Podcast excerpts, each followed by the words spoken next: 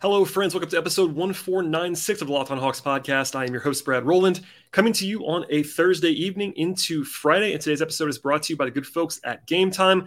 Download the app, create an account, use the promo code Locked on NBA for $20 off your first purchase. Last minute tickets, lowest price, guaranteed with Game Time.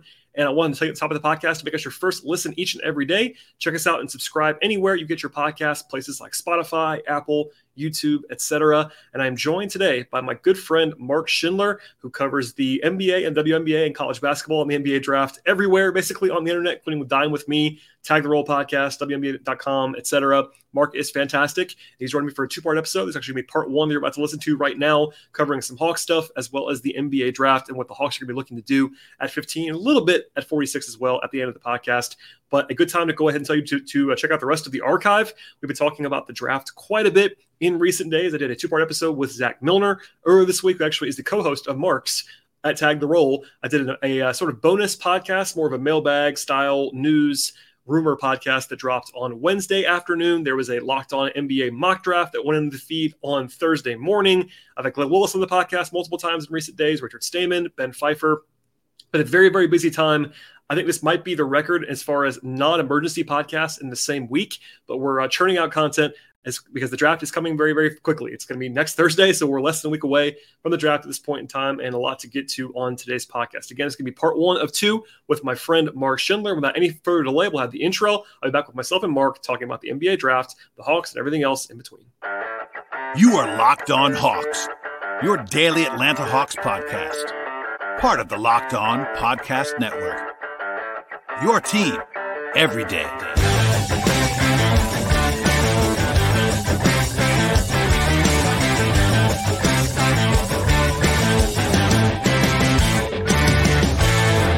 I am joined now by a good friend, a returning guest, and a genuine basketball expert across various platforms. Mark Schindler is here. Hello, sir. How are you?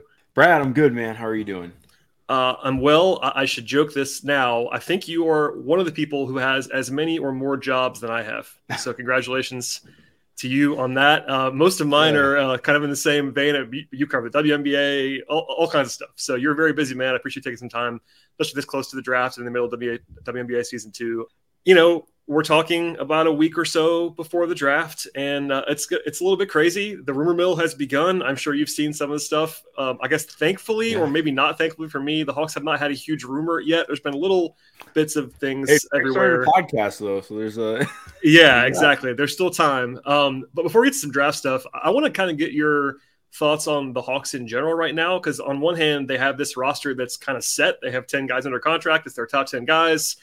On the other hand, I think almost no one expected them to kind of just run it back. So, uh, what do you think of when I ask you about the Hawks? Like, where's your head at with the Hawks right now? You know, draft, no draft, organizationally, etc. Yeah, I uh, I mean this in the nicest way possible too. but like, I just spent the last two weeks in Atlanta because I'm moving there, as you know. Yep. And I think I thought about the Hawks once while I was there. Yeah, and that's like yep. that's kind of where I'm at with this team right now. Um, and I mean that again, like I mean that in the nicest way possible without trying to sound disrespectful. Like I just that's very indicative to me of where this team is at. I think that they need to make some real moves. Exactly like you said. Um, I think for me, I'm gonna really struggle to look at this offseason as a good offseason if they don't finally make some kind of decision with John Collins. Um, I feel like I've felt that way for the last two years because it's felt like, you know, it's been there, it's been impending, and especially with how this last year went for him, you know, maybe Quin has some different idea of how things can go, but at the same point, like I just think when you look at how everything else is, what their spot is like at the five and how difficult it can be to kind of mix and match some of their lineups uh, with the kind of player John is. And that's, I mean, again, I think John is really, really good. We've talked about this before, but I just continue to be in that place of, okay, well, I think for them to really thrive, it's time to to move in a different direction with the way that things are going. Um, that would be kind of my first sentiment there. Sure. And then on top of it, I mean, everything else just needs to be about maximizing their two players that they have on near maxes in, in Trey and DeJounte. Like, if we're not, you know, if you're not taking those steps forward with this and and what are you doing? And they're in a weird spot too of like, okay, they're kind of in between, like they have, like like you mentioned, they have a set core, but also they're not in the upper crust of the of the Eastern Conference. I mean, maybe that changes with obviously. I mean, that's why they made a coaching change. I think it's a lot more than just coaching. Um, but they're they're just in a weird spot of like they very much need to make something shake because I, they can't yeah. they can't run it back just like you said. Yeah, that's kind of where I, I am too, and it's like not a sexy answer. You know, I think listeners get mad at me when I say that. Like my only conviction is that they won't run it back. And I, and I do believe that. I'll, I'll be shocked if they, if all 10 guys that I'm talking about that are under contract are on the roster a month from now, I will fall on the floor. I'll be very, very surprised. Um, I mean, you focus on John. That's the national focus. It seems to be almost always on John, and that makes sense. He's been on the, on the block for th- literally three years. It's it's wild. Um, and I've made the point, and I'm not even sure if it's controversial at this point. I think the only way they could really keep John is if, is if they move on from Clint and kind of yeah. do a little bit of a of an interchange there, play John a little bit more at the five, play more with more of Okongwu, and even then, that's that's kind of a half measure in that. Um, I talked to somebody that, that, knows things today. I would tell you who it was. I will not say it on the on the air. Um, and they had the same thought. Like it's almost like if they find if they can't find a deal they like for John, like the solution kind of like that is to go ahead and move on from Clint. And that kind of makes you at least have some thought process that you could start to maximize John again. Because, like you said, he's, he's a good player. I think everybody knows that. It's just that they're not using him in the way that he has to be used. I did a whole show about that recently with, with my friend Glenn Willis, but it's this weird situation. And I think even on his side, like I'm sure he's ready for this to be over. This entire, you know, never ending cycle of will I be traded or will I not be? What's my role going to be, et cetera. And like it's not only that, but it does kind of have to start with really the front court in general. But I think Collins beat the most obvious example of that. Today's show is brought to you by Bird Dogs. Bird Dogs is fantastic, bringing fit, comfort, and versatility to the table with their products. I feel great and comfortable in my own skin when I wear Bird Dogs gear, and Bird Dogs stretch khaki shorts are designed to fit slimmer through the thigh and leg to give you that sculpted look that you're looking for. They fit much better than regular shorts. They're made of that happen to be made of a stiff, restricting cotton. Bird Dogs also fixes that issue by inventing their cloud knit fabric. It looks just like khaki, but also stretches, giving you that slimmer fit without having to sacrifice any kind of movement. They also have anti-sweat wicking fabric to keep you cool and dry all day long. In the end, Bird Dogs makes awesome products, and you're going to have to want to check out all of what they have going on at birddogs.com slash locked on NBA. When you get there, use the promo code locked on NBA as well. When you do this, use that code, you get a free custom Bird Dogs Yeti style tumbler with every single order with Bird Dogs. One more time, the place to go is birddogs.com slash locked on NBA. Yeah, exactly. Because, like you mentioned too, like I think people will look at that and be like, "Well, yeah, just move on from Clinton." I'm like, well, Clinton was like their second best player for large stretches of last year. Yep. Obviously, again, like as he kind of does every year, like he he can have some ups and downs, but largely was really good. And I think when you if you remove him, I think that that just craters the defense from where it even like I mean it, it got to respectable last year. And I think that was mostly because of him and what he was able to do anchoring the back and I think if you remove that, that's just it's easier said than done to be like, well, look, we're so much better. Because as much as I love Onyeka and what he can be, like he's still a lot more theoretical as a really good player than there yet. And I think part of what could be really huge this next year for their their growth, like they have guys who could really pop with a new coaching staff and in a new environment and and with another offseason of development. But like you can't bank on that just happening and be like, well, we're gonna be better next year because we're, we're gonna make you be better. Like it's just yeah, yeah. I, I do think that there, and I understand this th- this thought process. Like I think there's a lot of maybe around the team hope in that Quin can change a lot of things, and I think that's that's reasonable. I think, like you said, it's the reason why they made a coaching change. I, I do believe that this team would be better than it was last year, just with the another year and with Quin. That does make sense yeah. to me. But how good the team is is a different question. Like better than last year is not where they want to be. I mean, they, they they have a lot of money invested. There's a whole tax concern that I will not talk to you about in this podcast, but like they have a lot of money committed. They have 10 guys under contract, all this stuff. And I don't think that anyone, including Quin and Trey and Tony Ressler, whoever's going to be satisfied with with a half step forward by running it back. Like that's not really going to work. So, um, you know, I'm not going to ask you to tell me what, what the big changes are going to be, but I, I do want to ask you about the young guys real quick. Mm-hmm. Um, you, you, mentioned guys who could who could pop under under uh, under Quin obviously a lot of focus on the last two first round picks, AJ and Jalen. I know you talked about them a lot as draft prospects. Jalen had a great, uh, Jalen had a good, a really good second season after kind of a lost rookie season that was not his fault. AJ was really good by rookie standards. Um, but and I'm sure you can understand this, uh, and you'll definitely hear it as you move here. Um, that means in Hawks land that they have to start and play 35 minutes a game now because they're yeah. that, that's what happens. So, uh, what do you make of them and kind of how this whole thing shakes out? Because DeAndre Hunter is a kind of a question mark too. They have a lot of these Saddiq Bey is here. They have all well, these interchangeable parts. that's yeah. what made it so weird too, because I thought for me the idea was uh, not to the same extent that the Pacers did, because I think the Pacers was like more of a teardown. Um, obviously like more on the fly and it was like kind of just a one season thing. But I think with with the Hawks, I was like, all right, bring in Quin, kind of refresh the the, the air. Obviously, they, they brought in Dejounte and you know things just didn't pop this year. So trade off some of the veteran players and try and focus on on development while being very competitive still. Um, and I think then they make the the Bogdan re-signing. And I like I like Bogdan Bogdanovic, but not at the number that they signed him at. And you know me, I don't give a shit about numbers. like, yeah, I will as long as it's like close enough, like fine, pay the guy. But the numbers that he got with the injuries that he's dealt with and what his play has fallen off to, I was like, I I do not see it, especially for like for me, I was like, okay, I think Bogdan is the guy.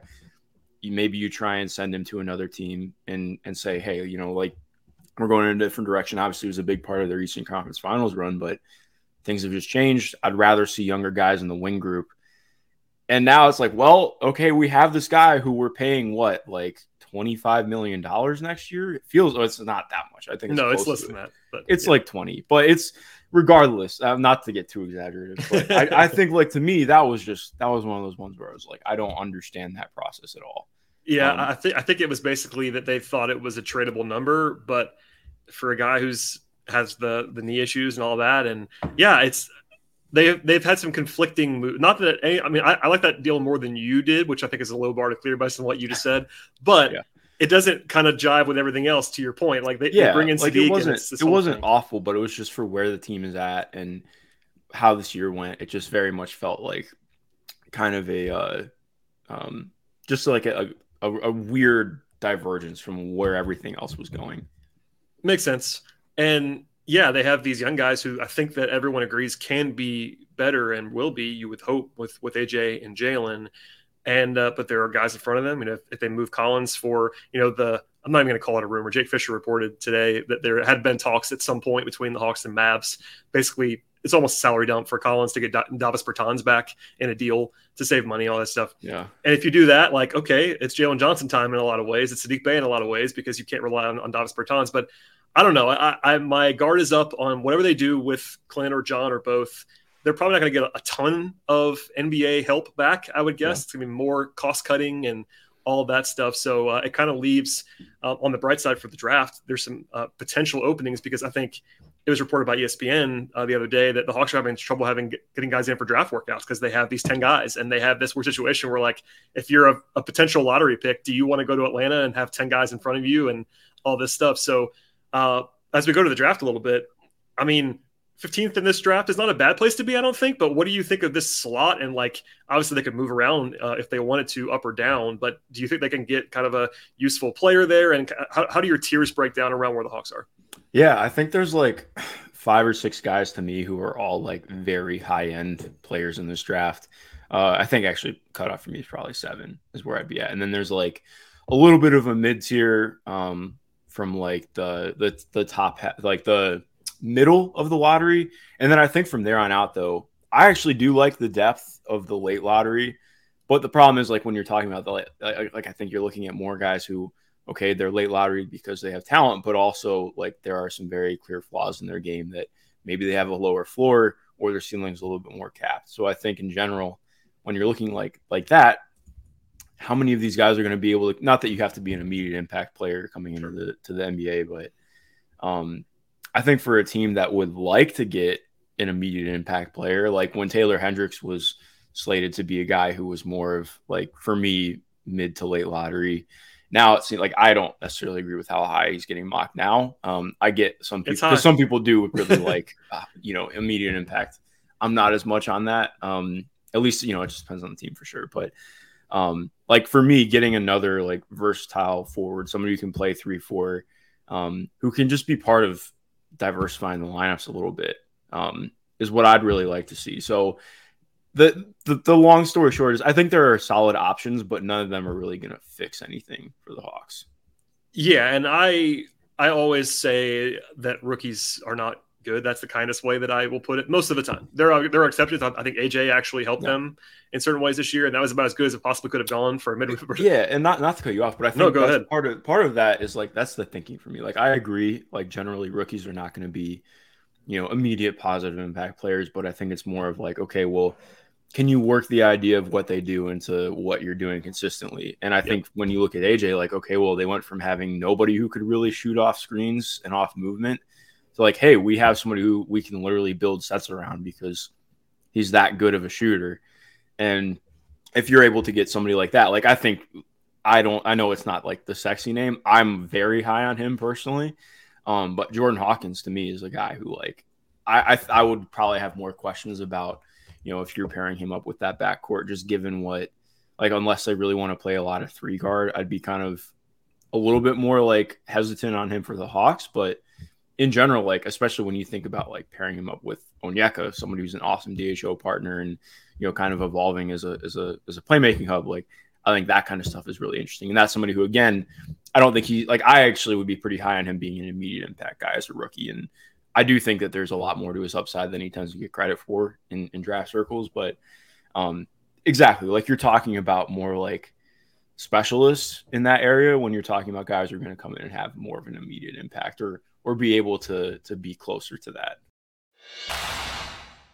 Today's show is brought to you by Game Time. If you've been trying to buy tickets to a big event at the last minute, it can be stressful. Probably not the best idea for your wallet or your emotional state. After all, Buy tickets should not be a hassle, and with Game Time, it really isn't. Game Time is the fastest and easiest way to buy tickets for sports, music, comedy, and theater. You can avoid stress, start getting hyped for the fun that you're actually going to have at the event because Game Time has killer deals and the best price guarantee. Summer is here. There are all kinds of events around me in Atlanta. I'm sure there are around you as well. And with Game Time, it can be really easy to find awesome deals. Plus, you can also see the images of where your seat's going to be when you get to the event, and they have protection if your event happens to be canceled. Forget all the months of planning in advance. There are tickets right up to the day of the event at game time. The game time guarantee also means you get the best possible price. If you find tickets in the same row in the same section for less, you'll be credited 110% of the difference with game time. It's the fastest growing ticketing app in the country for a reason. You can buy tickets just a matter of seconds. Those tickets will be sent directly to your phone to make things very easy on you. Download the Game Time app right now. Create an account. Use the promo code LOCKEDONNBA for $20 off your first purchase. Terms apply. Again, create that account with Game Time. Redeem the, the promo code LOCKEDONNBA for $20 off.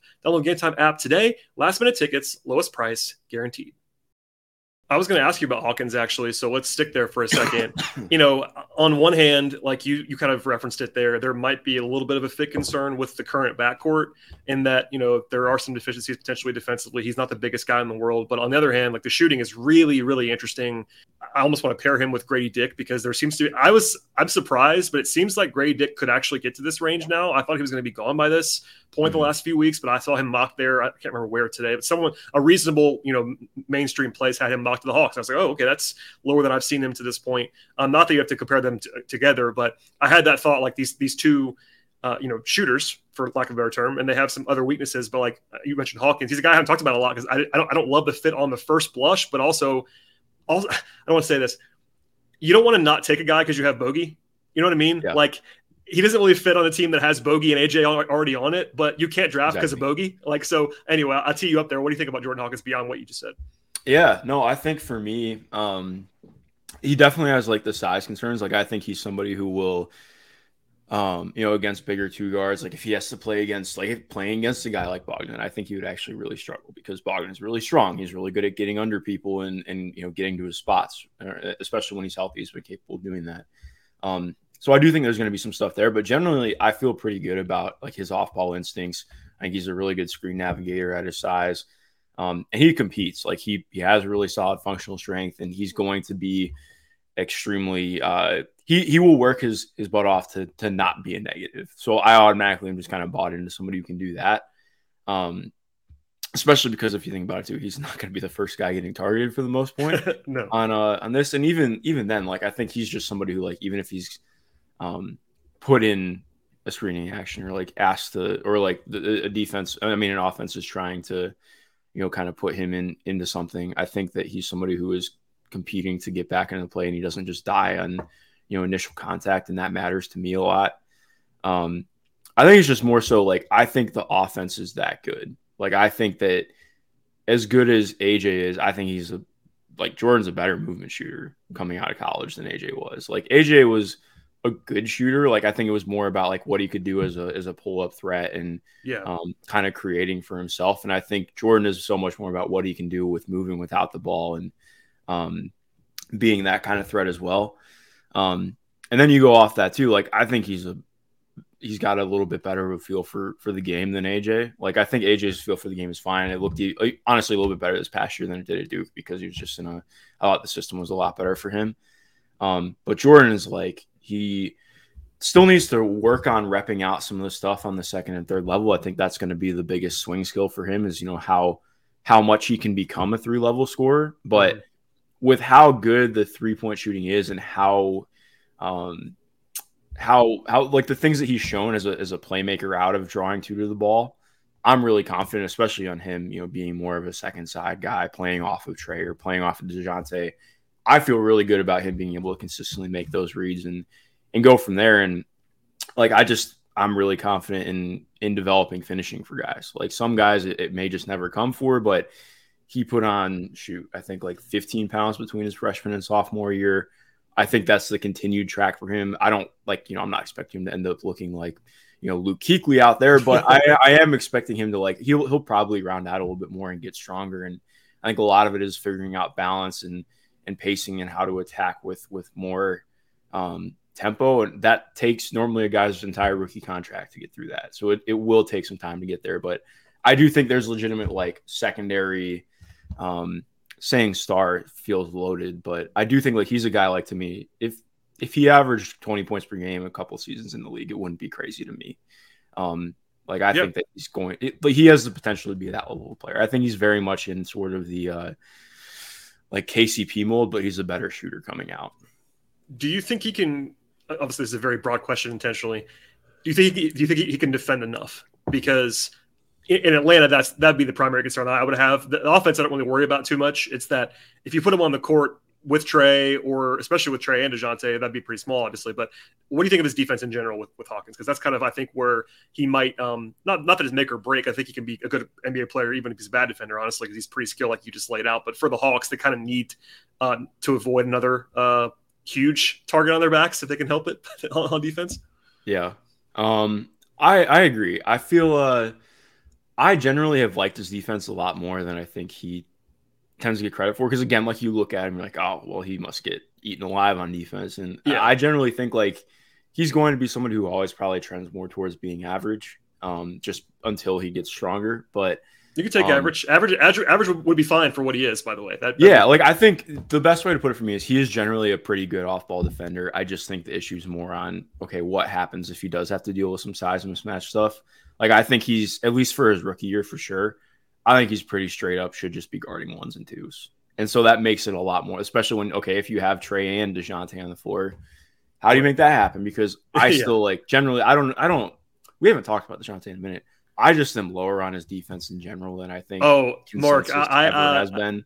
I think I think um, Hawks fans got tired of me talking about how probably. much I was very low on Dejounte's defense this year. So I think we are aligned on that. He was. Yeah. I, I, think I thought he was like pretty flat out bad this year defensively, to be honest. So yeah, I'm with you. I probably wasn't at bad. I just think like the the great plays look awesome, and the I, I he's he's very gamble heavy, and I think that worked for that Spurs team when he made all defense, but he has lost a little bit of a step since then. Understandably, he had the injury. Um, but also, I just, he generally hasn't been as good guarding up as I think he used to be. Um, and maybe with him having the ball in his hands less, which that doesn't seem to be where they're headed towards, like that would be less of a thing. But um, yeah, and that is, I'm not just trying to make this slander Dejounte Pod. Oh, he does no. really good things defensively. I just think for this team, the him covering all of Trey's mistakes in the backcourt is not what I think it got made out to be at points. Um, but point being, so I do think it makes it like very tough lineup wise in some ways to make Jordan work. But at the same time, I think like one of the things I try and weigh more defensively now is how important it is to make baskets. Like that sounds so dumb, but I feel like every time I talk to a coach when it's about you know like oh well you know defense just kind of wasn't working today what what do you think the biggest factor was or, or you know what hurt like we're one and done in offense like it was the same way of like talking about like again, very niche reference, but I know you're going to get it. Like Michigan State football in the mid 2010s. Like, okay, well, our offense just went three and out, and we had to have the defense on the field for 75% of the possessions. I wonder why we lost the game. Like, yep. I think part of it, like just having the ability to be more efficient on offense or open things up more, um, does matter for being better defensively. Um, so I know that's like that's a reach, but I, I generally no, it's not. Like it's not. It, I don't think it is. Best way for me to put it, he's not. Uh, he's a solid enough defender where I at least track him being such that I would not be, um, like I would at least think about it, even with Bogdan on the roster. I know I mentioned him briefly a second ago, but I want to ask about Gradey Dick because he's a guy that for for reasons that I thought he was going to be off the board. Probably I haven't talked about a lot on this podcast. I've written about mm-hmm. him other places and stuff like that, but I think he's at least conceivably available for the Hawks potentially. Um, not the same player as Hawkins, but you know similar appeal as far as the shooting is concerned. Um, the defense was interesting at times. I don't think it was as bad as it was made out to be, kind of like Hawkins in some respects. But yeah. um, do you like, like? I guess you have to go tell me who, who you like better. But what do you make of Gradey Dick as a prospect and also the fit in Atlanta? I really like Gradey. Um, and much like you, I've, I've been a little bit, I think part of it's been people are getting enamored with guys who are working out well. And so they're raising up because of, um, you know, what execs have to say on the phone. But um, I think for me with Gradey, like, he's somebody who I felt better about as the year went on. Like, uh, it's easy to undersell how difficult it is to go from playing like a regular defense to like, hey, we're going to play no middle defense like Kansas did this year. Like that's really difficult to uh, to adjust to. And I talked to Gradey about this. Um, shoot, I think probably last month on a hmm. on a Twitter Spaces, like talking about like you know what was it like trying to adapt and play defense at the college level because like point blank period, watching him like he was a fish out of water. His first early on, shoot, yeah. probably month, like, yep. and then they hit early Big 12 play, like probably four or five games in, and he's like, hey, you know, he's starting to kind of find his way. He's making plays again. He's not getting beat the same way he was, especially going back to work. Because I think it's easy to look at, like, especially when you're watching a defense that you're not used to watching. It's like, oh, this guy's getting beat back door a lot. I'm like, okay, well, why? Like, it, I don't. I've never thought that Gradey has like bad awareness or that it's like him just not paying attention. I just think it's really easy when you're a new kid coming in playing in a power five conference it's really easy to get like kind of overwhelmed with dealing some with some of that stuff on the defensive end. And i think he got a lot better at it. And i think there are going to be some some things like the screen navigation really needs to continue getting better. I do think he got better at points throughout the year. I don't think he got back to it as much as the year went on. Like he improved on that. Um and i also think he's got awesome hands. Like he's really good at even if he is getting beat which yes you never want somebody to get beat but if he is getting beat by virtue of being six seven and having a plus wingspan, like he's got really good coordination and pulls off some really impressive back taps and steals, and that's part of like for me, like just to unveil, like I would pick Gradey over over Jordan, especially for the Hawks. Me I think it, you know, to, I honestly I think kind of anywhere I would pick Gradey over Jordan. Um, but I think like for the Hawks, when you're looking at a team like even if he's, I would say Jordan is a better defender at this stage than Gradey. Hmm. But Gradey has the ability to come in and just by virtue of being bigger, like you can trust him to be on the court more, or at least try and put him out on the court more. Um, and that's without really having a lot of offensive fall off. Like he's really good moving without the ball. He's an exceptional cutter. Um, I'm a believer in the shot, like just hitting from day one. Um, I'm probably less optimistic on some of the on ball stuff than others have been, which is why I was like, I, I've been teetering around like top 10 with him the entire year. I think he was like around 9 to 12 for me the entire year. Some people got higher than that. I was never quite there because I just I'm not like a huge believer in his handle or um or or bursts off the ball. But point being, like I think that there is some ability for him to continue growing in that. Um, like again, like he's six seven, really high release point. They did it a little bit at Kansas, and I think you saw it more with him at Sunrise when he was playing uh, in high school, where you know he'll get opportunities to uh like okay same same like kind of like we saw with with Klay Thompson in the NBA as he evolved. Like okay if if they put somebody smaller on you to try and run you off screens and stick to you well maybe we just throw in a post up and it's like okay well you're just so tall. You have this high release point. This guy can't guard you. Like I do think there's room for that to grow but it's that's going to take more time than I think it gets credit for um it's a lot of words to say I really like Gradey Dick and think he'd be a good fit for this team I like him too, and uh, he's a guy. That, again, I will admit, I kind of not crossed off, but just was thought, all right, he'll probably be gone. And now I think he might actually fall. So we will see. All right, that is it for part one of this two part episode with myself and Mark talking about the NBA draft, the Hawks, and everything else. Part two should be available in your podcast feed of choice right now. So please subscribe to the show on Apple Podcasts or Spotify, YouTube on the video side, anywhere you get your podcasts. Follow the show on Twitter at Locked On Hawks. Follow me on Twitter at BT Rowland. Follow my Patreon work, patreon.com slash BT Rowland. And we'll see everybody next time.